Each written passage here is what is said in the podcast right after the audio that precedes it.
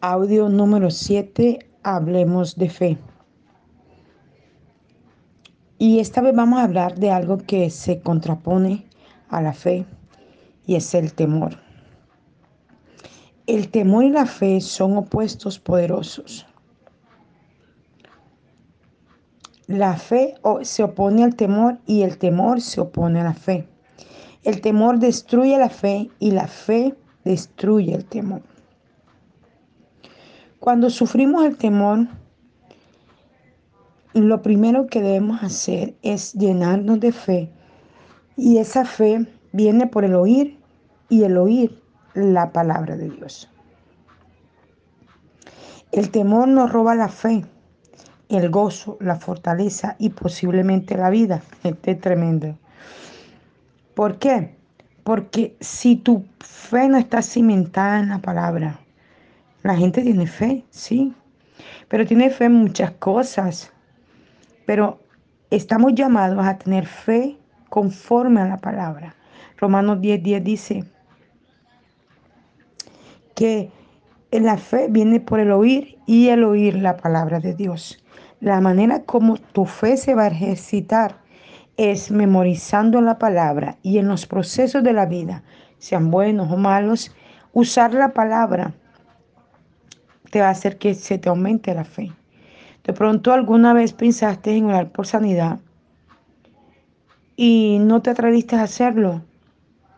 Y pero viste a otro y preferiste decirle a otro que orara. Pero cuando te determinaste a orar y a creer, oraste por un dolor de cabeza y se fue.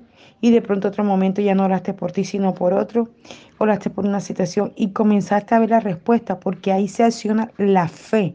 Pero ¿cuál fe? La que viene por el oír y el oír la palabra de Dios.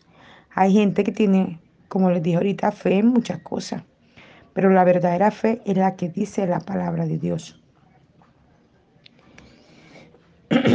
Tomando en consideración el cuerpo humano, el temor razonable nos protege de cometer riesgo tontamente. Claro, porque el temor, cuando tú dices, ¿será que yo hago tal cosa? Causa como cierto temor pero es más bien el temor reverente hacia Dios, el temor que nos conduce hacia su presencia, ese temor que nos dice, no debes hacer esto porque desagrada a Dios, o no debes hacer esto porque eh, tu vida puede ser afectada. Es un temor que nos evita caer en las manos de Satanás. Pero hay gente que tiene temores y miedos exagerados, tan exagerados que llega a destruir su vida me ha pasado que a veces lloro a las personas y yo veo cuando voces le hablan a los oídos y le comienzan a hablar miles de cosas, distintas cosas. He visto la misma situación en muchas personas diciéndole distintas cosas, pero que al final lo lleva al miedo, al temor de no lograr ciertas cosas en su vida. Mira, el temor puede provocar taticardia, hacer que se eleve la presión sanguínea, ocasionar que se suba el nivel del colesterol y motivar centenares de reacciones internas que pueden conducir a la enfermedad o a la muerte. Hay gente que, por lo menos con esto del COVID, que es lo más, como más cerca a uno, y tosen, ay, ya se me pegó, ay, ya, ya tengo gripe, ay, ya tengo fiebre, y, y van al médico y no tienen nada. ¿Por qué? Porque es un temor a la enfermedad. Un médico me decía hace unos días que la gente ha muerto más de temor que del COVID. Y es verdad, la gente se sobresalta si sabe que hay alguien en la cuadra que tiene COVID, si eh, em, le daban la mano. Sí, es cierto que debemos tener todos los protocolos, ¿verdad? Y ya gracias a Dios hemos avanzado muchísimo, porque al principio esto fue una cosa muy terrible. Entonces, yo recuerdo que me tocó impartirle mucha fe a la gente frente a esto, porque estaban alteradísimos, gente, ministros de Dios, alteradísimos con esto, y la fe se les vino abajo. Entonces, esto lo produce la fe, taticardia, dolor en el pecho, angustia, se me va el aire, no respiro bien, pero es el temor. No es en sí como tal el cuerpo humano o o una enfermedad, sino es el mismo temor que produce eso. Mira, es tan tremendo que nosotros vivimos una experiencia en Barranquilla con unas personas pues que yo no las conozco, pero que fueron noticias en Barranquilla. Eh, estaban viendo un partido de Junior, que es nuestro equipo en Barranquilla, y Junior iba ganando. Y de pronto el otro equipo hizo una jugada y les metió un gol y entonces los empató. Y había una persona entre el público que fue tan impactante a ella después de ver su equipo ir ganando, ver lo que pasó. Se agitó, se agitó, se agitó, se angustió tanto y le dio un infarto en ese momento. En los miedos, los temores producen estas cosas. La ciencia médica dice que si pasamos años preocupándonos, algún día adquiriremos cierta enfermedad que el temor crea con el tiempo. Si estamos enfermos, el miedo puede evitar que nos sintamos bien. El miedo te produce tanto, te vas a morir, vas a quedar una silla de ruedas, nadie te va a atender, nadie está pendiente de ti, nadie te quiere, nadie te ama. El temor, el miedo, es el que habla eso a la gente, que susurra, que dice este tipo de cosas. Dios no nos diseñó para que nos dominara el miedo. Dios nos diseñó con la capacidad de elegir que el miedo no nos controle. O sea que es normal que tengamos miedo, pero el miedo no nos puede controlar, porque cuando venga la situación, la adversidad, ahí mismo tenemos que declarar, todo lo puedo en Cristo que me fortalece. Aleluya. No somos víctimas indefensas de lo que de lo que más tememos. Desgracia, dolor, pobreza, soledad, ridículo, fracaso, incluso la muerte. En verdad estas situaciones ocurren, pero la Biblia nos dice que no le temamos. El temor nos puede asolar, pero la fe lo puede dominar. La Biblia dice que el amor de Dios echa fuera todo temor. El amor que Cristo derramó en la cruz echa fuera todo temor. A cualquier circunstancia, a cualquier adversidad, a cualquier cosa. Mira, es increíble. Yo tuve un caso de una amiga que yo no sabía que le tenía miedo a los gatos. Y yo la invité a mi casa. Ella vino por alguna razón, creo que yo la iba a orar. Y entonces yo tenía un gato blanco. Y yo le abrí la puerta a mi amiga y entró, se sentó, estábamos hablando cuando de pronto yo la veo que comienza a cambiar la cara y mirar como hacia el piso y de que, que tiene, ni miraba y miraba, pero no me decía, yo miraba alrededor, yo estaba viendo el gato, pero no, no sabía que era el gato lo que ella. Y que puso una cara de espanto y me dijo, sácalo, sácalo, sácalo, sácalo. ¿Pero a quién? Al gato, al gato. Entonces yo cogí al gato y lo saqué y le cerré la puerta. Y dije, ¿qué te pasa con los gatos? Y me dijo, es que yo tuve una experiencia de niña y vio una, una, como una pelea de gato, algo así, me dijo. Y luego fue tan fuerte eso a su espíritu que ella tuvo después como una experiencia sobrenatural y como, como que hubo una experiencia demoníaca y la manifestación que ella vio fue los gatos.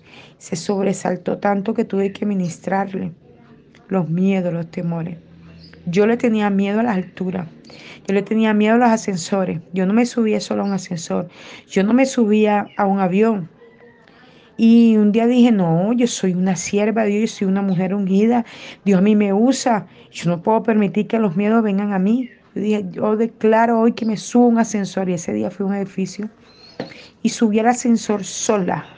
Y comencé, le dije, mira diablo, aquí estoy.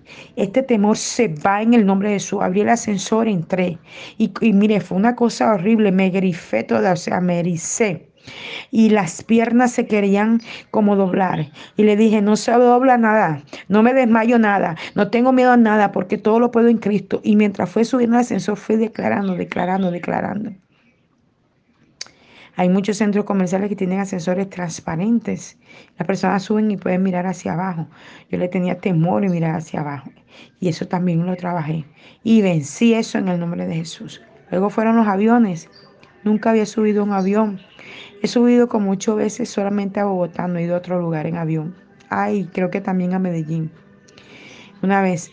Y las primeras veces fue un miedo terrible, agarraba la silla y cerraba los ojos y era orar, orar hasta que llegaba al lugar donde iba. Y los dos últimos viajes que hice a Bogotá, me determiné a no tener más miedo. Y dije, en el nombre de Jesús, no tengo más miedo. No le tengo miedo a las alturas, no le tengo miedo a los aviones, todo lo puedo en Cristo y ese día disfruté, yo creo que se lo dije, o en un devocional creo fue que lo dije, y disfruté mi estadía en el avión y vi el, em, las, el, a Colombia desde arriba y vi el, el macizo colombiano y vi las cordilleras y disfruté esto. Entonces, vemos que eh, los temores es una cosa tremenda. Dice, el miedo susurra, y eso es lo que yo veo muchas veces cuando oro por la gente, veo que le susurra al oído. Ayer fue malo, hoy es horrible y mañana será peor. No puedes hacer nada al respecto. Así habla el diablo. Te ha ido mal una venta, uff, ah, tú no vas a vender nada. Todo se te va a quedar. No vas a hacer nada y vas a perder capital. Todo se te va a dañar. La gente no te va a pagar.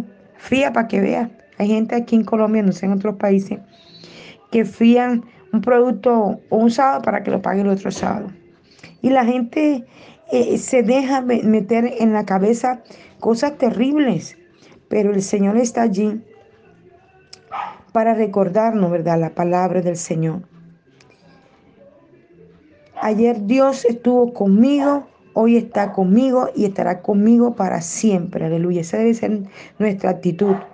Todo lo puedo en Cristo que me fortalece porque Él, Él vive y por Él yo vivo. Aleluya. El temor nos hace retroceder. Nos acordamos al pensar que nuestros esfuerzos serán en vano. Él te va a hacer retroceder. Hoy te fue mal, mañana también te va a ir mal. Hoy no vendiste nada, mañana va a ser peor.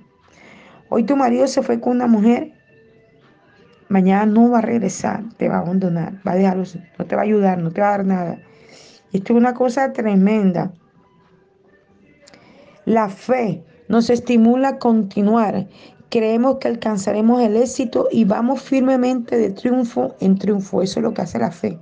Nos va llevando paso a paso de triunfo en triunfo, de triunfo en triunfo. Me hace recordar esto a una gran amiga que quiero mucho.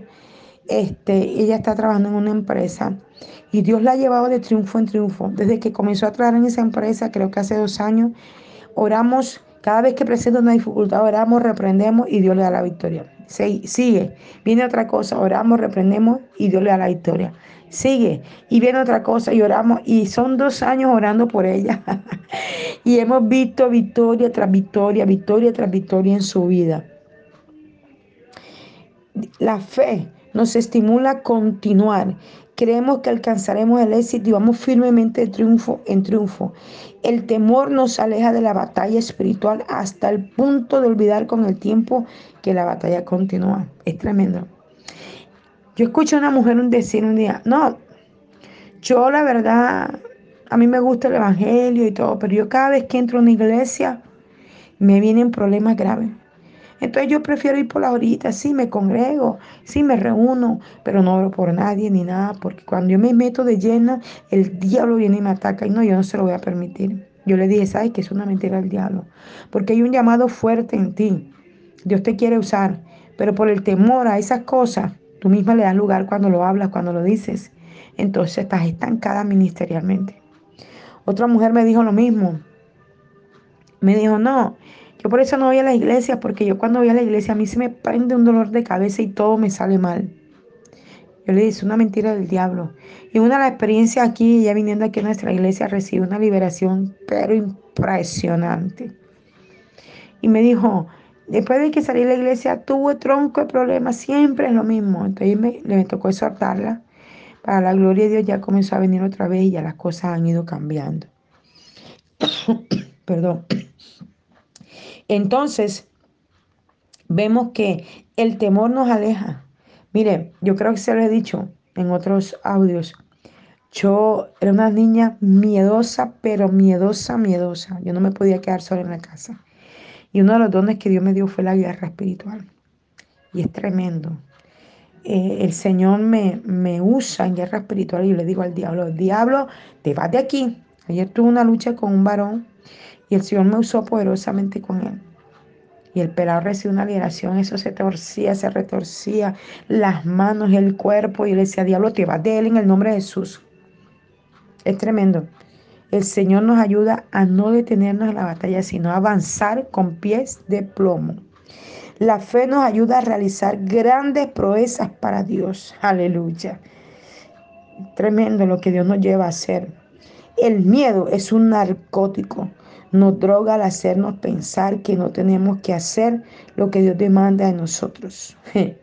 Lo anestesia uno. Le dice, ¿para qué vas a hacer eso? Deja que otro lo haga por ti. Tú no puedes, tú no eres capaz, tú no lo vas a lograr. Y logra amilanar tanto. Yo he visto gente ser amilanada. Yo misma lo experimenté. 34 años en el Evangelio y por una autoridad espiritual que tuve y me dijo, 30 años perdidos, tú has aprendido aquí.